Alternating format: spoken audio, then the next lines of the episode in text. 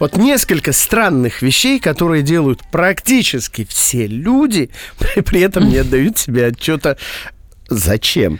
Вот о них сейчас и расскажем, и объясним, зачем.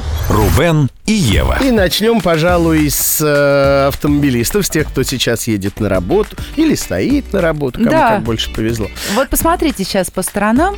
Замечаете, что, ну, вас какие-то автомобили особенно притягивают, а какие-то, ну, просто машинка как И машинка. дело не в стоимости. Речь идет о том, что мы часто чувствуем родство с человеком, у которого такая же тачка. А если она еще такого цвета, то это брат. Но у меня- Во- Вообще брат, даже если сестра. Брат. Ребенок прям кричит, когда она видит машину, как у нас, прям «Ва, мама, мама, мама, мама. Более того, она даже ведет их подсчет. Да, почему? Вопрос. А потому что причастность к клану. То есть мы как бы банда.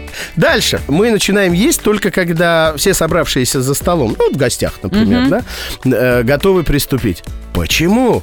Ну, потому что это воспитанность. Но не только. Здесь есть еще одно объяснение. Внимание, вот как это объясняют. Когда мы начинаем есть одновременно, то вероятность того, что кому-то достанется больше, ну, она понижается. То есть, если я начал раньше, значит, я больше успею сожрать.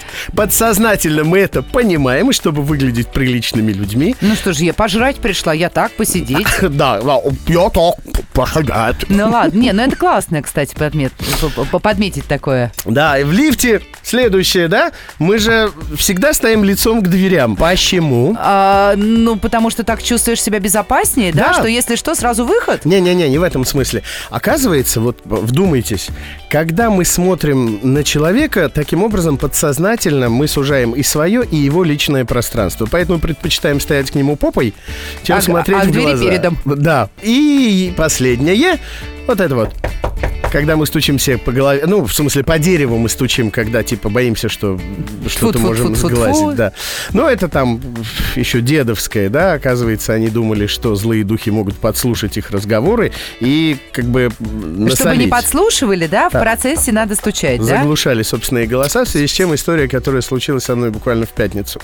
А, значит, э, иду по коридору, навстречу одна наша коллега идет с э, этим контейнером а, от кофемашины. Ага. Я бы не обратил внимания, если бы эта зараза не сказала «Смотри, баба с пустым ведром». И тут как я ломанулся искать дерево, чтобы по нему постучать. Подсознательно все это происходит. Взрослый ведь человек, а?